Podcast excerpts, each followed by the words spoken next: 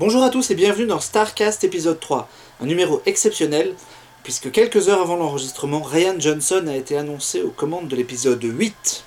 Le réalisateur de Looper devrait succéder à J.J. Abrams à la réalisation et écrire lui-même le scénario du film. On évoque aussi le fait qu'il pourrait écrire un traitement pour l'épisode 9, sûrement pour permettre une continuité entre les histoires. C'est un choix dans la lignée des réalisateurs précédemment annoncés, Josh Tranks et Gareth Edwards, un jeune metteur en scène issu d'une nouvelle génération. Il est malheureusement beaucoup plus discutable car il faut bien admettre que Looper, ben, c'était pas très bien. Le film qui rassemblait Joseph Gordon-Levitt et Bruce Willis incarnant le même personnage à différentes époques, l'un venant tuer l'autre, était un joyeux foutoir rempli d'incohérences temporelles, assez bizarrement fait, et la réalisation était loin d'être bonne. Souvenez-vous de cette scène, Bruce Willis est debout dans un couloir, il a un pistolet mitrailleur à la main, tire sur des gens, et Ryan Johnson oublie tout simplement de filmer le contre-champ. Donc on voit Bruce Willis qui tire et on ne sait pas du tout sur qui ni ce qui se passe de l'autre côté. Il y a pas mal de choses dans le film qui vont pas et on se demande un peu ce qui est passé dans la tête de Kathleen Kennedy qui jusque-là faisait d'excellents choix.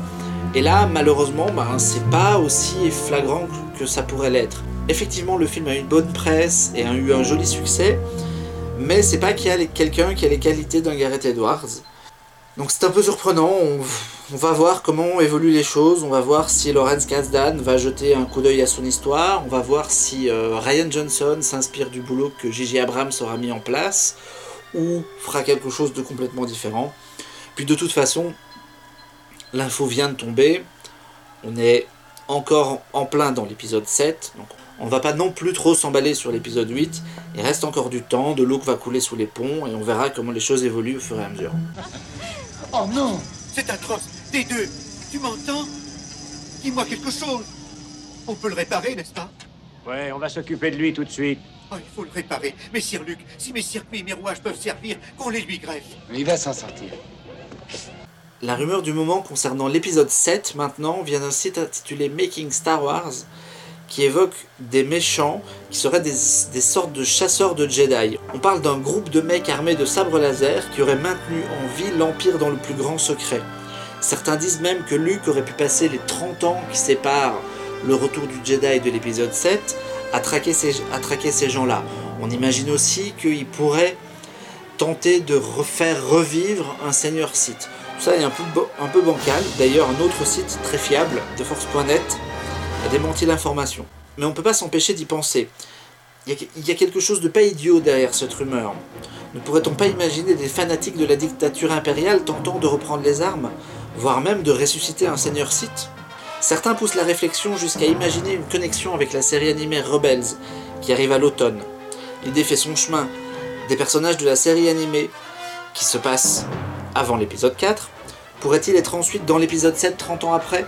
Ça paraît un peu idiot, mais en même temps, on se dit que Lucasfilm cherche des connexions, cherche à faire en sorte que sa chronologie soit dans un tout unique et contrôle un peu les choses. Puis il y a de très jeunes personnages dans cette série animée, donc est-ce qu'on pourrait les voir bien plus adultes 30 ans plus tard? Pourquoi pas, les possibilités restent ouvertes. Vous êtes venu dans cette casserole? Oh, Vous êtes plus brave que je ne croyais. Délicieuse. Allez, venez. Je terminerai cet épisode de Starcast en souhaitant évidemment un très bon rétablissement à Harrison Ford qui s'est cassé la jambe sur le tournage, apparemment à cause d'une porte du Faucon Millennium. On ne doute pas une seule seconde qu'il est entouré des meilleurs médecins, qui devraient être vite remis d'aplomb, même si on parle de 8 semaines d'arrêt. C'est beaucoup 8 semaines, mais on se doute que les plannings ont été modifiés en conséquence et que Ford retrouvera vite sa place. Et puis de toute façon, on sait bien que Gigi Abrams et les nouveaux acteurs ont de quoi s'occuper pendant les 8 semaines à venir pour que l'absence d'Harrison Ford ne se sente pas trop. Merci à vous d'être fidèles au rendez-vous et à très vite pour un prochain numéro de Starcast. D'ici là, vous pouvez nous retrouver sur le site, sur les réseaux sociaux, Facebook, Twitter, en écoute sur YouTube et en téléchargement sur iTunes. À la prochaine, ciao La route est dégagée, petit gars Fais-moi péter cet engin Thank you.